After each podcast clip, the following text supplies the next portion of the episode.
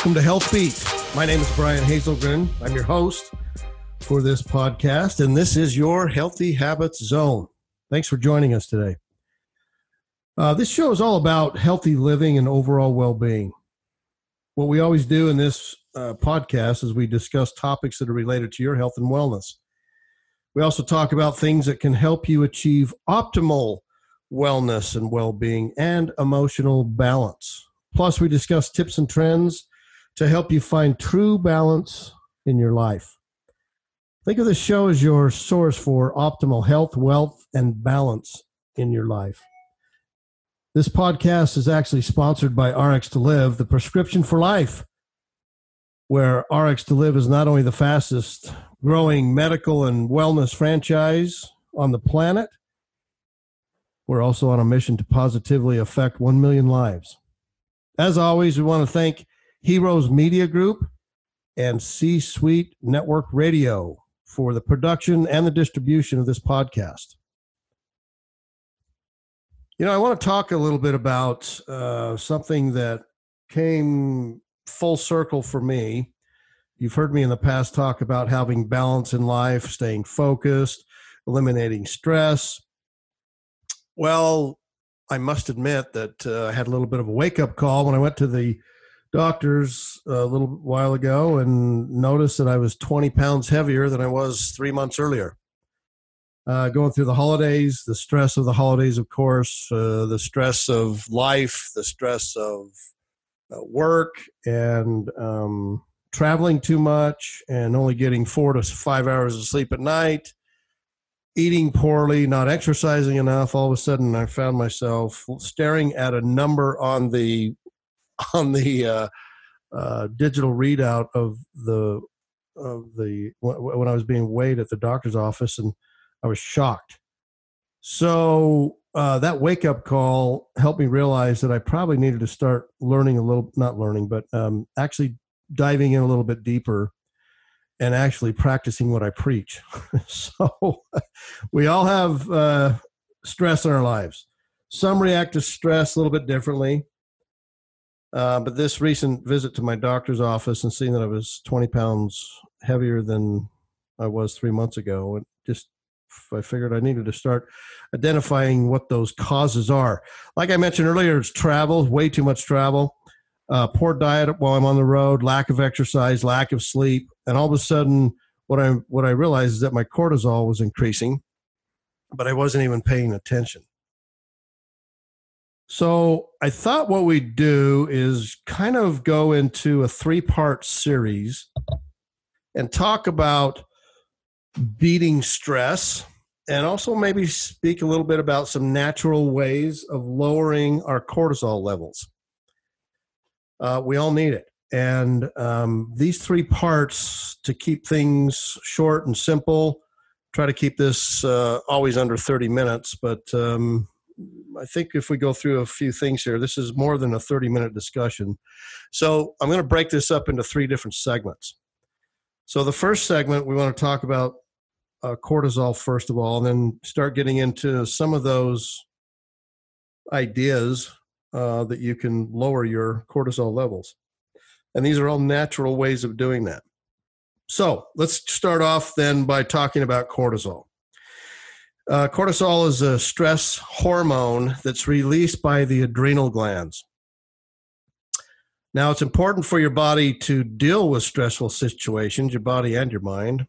And as your brain triggers its release or the release of cortisol, that's in response to many different kinds of stress. However, when cortisol levels are too high for too long, that hormone can hurt you more than it helps you. And then over time, high levels of cortisol may cause weight gain, high blood pressure, it'll disrupt your sleep. It can negative, uh, negatively impact your mood. It can reduce your energy levels and contribute even to diabetes. So, what happens when cortisol is too high? Well, I looked at uh, some studies that were done by several uh, physicians and lots of important medical people and scientists. I started looking at those uh, different uh, medical studies. And one uh, I'm just going to read off some of these things that uh, we picked up on. Over the last 15 years, these studies are showing um, moderately high levels of cortisol can cause problems in these following areas chronic complications. That's including high blood pressure and type 2 diabetes, weight gain. Cortisol increases appetite and signals the body to shift metabolism to store fat. That's a known fact. Tiredness. It interferes, it interferes with daily cycles of other hormones and disrupting your sleep patterns and even causing fatigue. I think we've all experienced that, especially right after lunch. The fatigue that we have, there's some direct reasons what that's tied to. That's cortisol. Impaired brain function is another um, area that can cause problems from too much cortisol. Cortisol actually interfere, interferes with memory. It contributes to mental cloudness, or what we know as brain fog. I'm sure you've probably experienced that as well. And cortisol also increases the risk of getting infections. It hampers the immune system. It makes you more prone to infections. So, fortunately, there are many things that we can do about it and reduce your levels of cortisol. Um, so, I'm going to get to the point and start naming off a few of these. I'm going to get through four of them here in this part one of the series, and then we'll do the next four and then the next uh, three to four. So um, these are some lifestyle um, tips. There's some diet and relaxation tips that we can cover to help us lower our cortisol levels. So the first one, this one is according to Matthew Thorpe, Dr. Matthew Thorpe, um, getting the right amount of sleep. Timing, length, and quality of sleep all influence cortisol. And I'll be the first one to admit that I'm I'm not very good at this. Uh, I in the past I could live on four to five hours of sleep at night. I can't do that anymore. As the body and the mind get older each and every year, uh, that's turning into a problem for me. So that lack of sleep is actually triggering those other areas that I mentioned earlier. A, a review of 28 different studies of shift workers shift workers in factories around the U.S., manufacturing facilities. That those studies found that cortisol increases in people who sleep during the day rather than at night. Now, that's not my problem, but um, I have a son-in-law and a son uh, and a brother-in-law where that's what they do, and uh, they they work the night shift and they sleep during the day. Uh, over time, sleep deprivation causes increased levels of cortisol. Rotating shifts can also disrupt normal daily hormone patterns. That also contributes to fatigue and other problems that are associated with high cortisol. So then we look at insomnia and how it causes high cortisol for up to about 24 hours, according to these studies. Interruptions to sleep, even in brief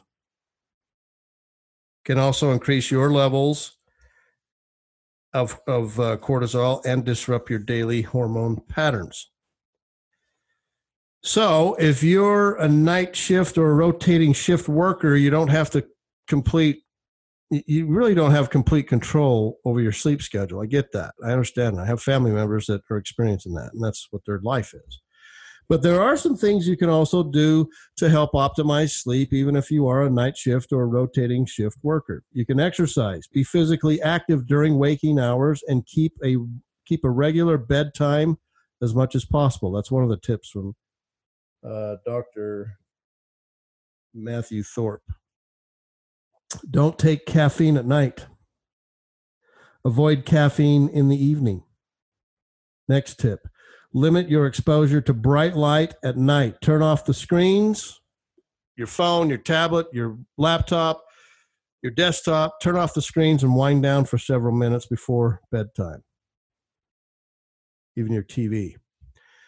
Limit distractions before bed. In other words, limit interruptions. Um, and I, I actually do this every night. You can limit those interruptions and noises by using white noise. I actually use that on my phone uh, just an app that you can get on your phone for white noise, and you, you've got you know I probably got fifty different sounds on my phone that I can sleep to if I wanted to. Um, you can also use earplugs, and you can silence your phone and avoid fluids as well before bedtime. Take naps. Wow, wouldn't that be awesome? Wouldn't that be completely tremendous to be able to take a nap during the day? I don't have time to do that but maybe I should start making more time. If shift work, which isn't my lifestyle, but according to Dr. Thorpe, if shift work cuts your sleep hours short, napping can reduce sleepiness and prevent a sleep deficit.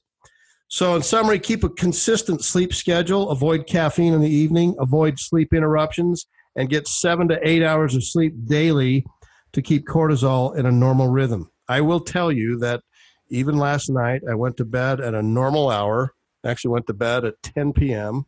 and I woke up at 6 a.m. I actually got eight hours of sleep. It was awesome. And I feel great today. I literally, I don't even, I don't even want to take a nap, but I feel good. So there's a lot of truth behind that, not just medical and scientific truth. It's, it actually works. All right. So the next area is to exercise of course, we want to talk about exercise, but we also want to talk about the intensity of that exercise regimen that you have and how it can increase or decrease cortisol. Intense exercise actually increases cortisol right after you exercise. Really high intense exercise actually increases cortisol and stress in your body. Although it increases in a short time, nighttime levels later are decreased. So, this short term increase helps coordinate growth of the body to meet the challenges of the day. Additionally, the size of the cortisol response lessens with um, habitual training. So it lessens uh, as you form habit. While even moderate exercise increases cortisol to unfit individuals, physically fit individuals, experience a smaller bump with intense activity. Okay, so what we have to look at here is what the maximum effort of exercise should look like for you. Mild or moderate exercise, somewhere around 40 to 60% of where, where maximum level is for you it does not increase cortisol. And in the short term, it still actually leads, according to the study, it leads to lower those levels at night. So the summary here is exercise decreases cortisol at night. Intense exercise increases cortisol in the short term. And that's due to the stress on the, the extreme stress on the body, but it still decreases the following night. So exercise, but not do too much of it, not be too intense with it, exercise so that you are feeling a difference. You're creating a sweat, and you uh, you're feeling like the endorphins are getting moving, getting moving, moving in your body. Um, okay, next area: learn to recognize stressful thinking. I think we all could le- uh, use a little bit of uh, wisdom on this level. And several doctors and scientists have done many studies about this, and they've even talked about um, mind what they call mindful based stress reduction or MBSR, mindful based stress reduction. It's actually a strategy that involves becoming more self-aware of stress provoking thoughts and then replacing those worrying or um, anxiety ridden thoughts with a focus on acknowledging and understanding stressful thoughts and emotions. Because stressful thoughts and stressful emotions are an important signal that releases more cortisol. This study that I'm referring to here, uh, and by the way, you can see all the studies that uh, I'll post this on our our websites that I'll explain later on. You'll have you can get copies of these studies. But there were 122 adults that found that writing about past stressful experiences also increase their overall cortisol level compared to writing about positive life experiences or plans that they had at some point in their life. So, one of the points there to realize is that stressful thinking, even stressful writing about past experiences, actually increases cortisol. Well, now it's time to stop doing that. Start training yourself to be aware of your thoughts and your breathing, your heart rate, other signs that cause tension in your life. Recognize that those are stress points when they begin. You can you can focus on awareness of your mental and physical state and then you can become more of an objective observer of your stressful thoughts instead of a victim of them. Don't become a victim of those stressful thoughts, become an observer. And then start recognizing stressful thoughts that allow you to formulate a conscious and deliberate reaction to them. There was another study that was done with 43 women in that uh, M, MBSR, that mindful uh, mindful based pro, uh, program that showed that the ability to describe and articulate stress was linked to a lower lower cortisol response. Another study of an, of an additional 128 women with breast cancer showed stress mindfulness training actually reduced the cortisol levels in their systems compared to no stress management strategy whatsoever. Uh, again, there's some links here to some of these, rep- not some links. There are links to these reports that you can see on my website, brianhazelgren.com. You can also go to our uh, uh other website, at RX to Live. You can see all kinds of these articles, and they're really important to start looking at uh, even these mind mind. They call them mindfulness based stress reduction techniques. So, stress mindfulness emphasizes self awareness of stressful thoughts and signs of body tension. So, you need to be aware of how you're feeling. Becoming more aware of stress and its triggers is the first step to successfully coping with that stress and also lowering your levels of cortisol. Okay, next area. And this will be the, the final point I want to make on this particular podcast. This is part one. Uh, we'll end it with this next one, with this fourth tip. Uh, and then we'll move into part two after that. So, the, as we all know, there's a lot of, we, we need to learn to relax. So, moving in from learning to recognize stressful thinking, now we learn to relax is what we need to uh, focus on our is our next tip. There's a lot of relaxation exercises that have been proven to reduce cortisol levels. Deep breathing, simple technique that you can use to reduce stress.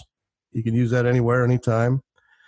And it also showed there's a study here that showed 28 middle aged women found nearly a 50% reduction in cortisol with deep breathing training, and they did it as a habit.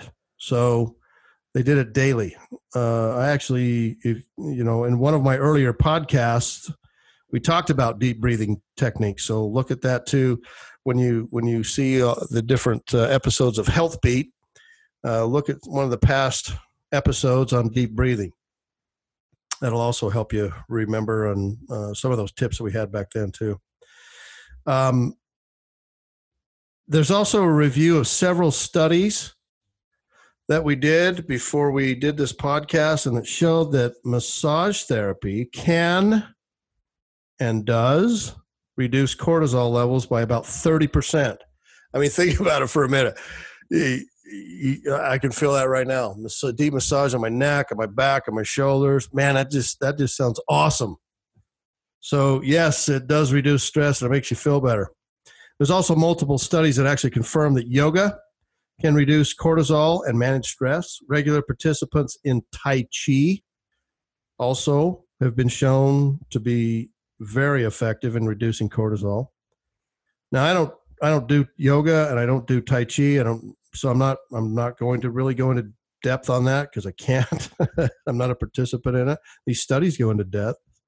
But what I do want to talk about is stretching stretching for me does an amazing job for reducing my stress levels, especially when you're sitting on planes or at the office for too long. Get up and walk around, get some movement going, get the limbs working, and also spend time stretching.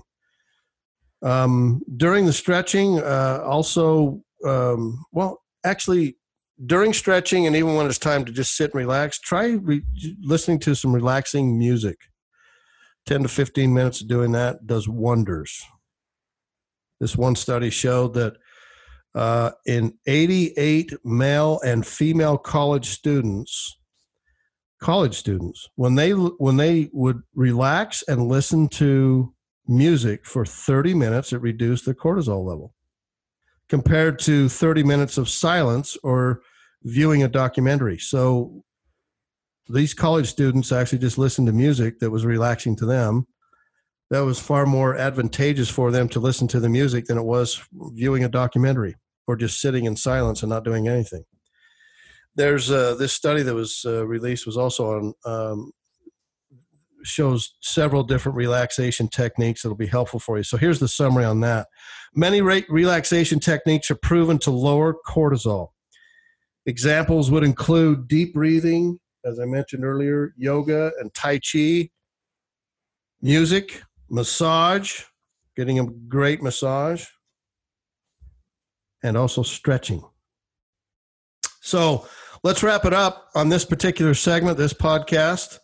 Uh, let's call this one part one, and we'll move into part two after this. But uh, you can always get a copy of my latest book, Healthy Habits of Highly Productive Employees. You can get that on my website, brianhazelgren.com, or on Amazon. If you'd also like to get a personal signed autographed copy, just let me know. We can arrange to have that for you. I want to thank you again for tuning into Health Beat. This again is your Healthy Habits Zone. My name is Brian Hazelgren. Thank you again to Heroes Media Group and C Suite Network Radio for the production and distribution of this podcast. I'm going to be signing off for now, but there's more to come. Actually, part two will be coming on how to reduce our cortisol levels and feel better about ourselves and reduce our stress. So that's coming um, very soon. Tune into the next uh, podcast. In the meantime, make it a great day.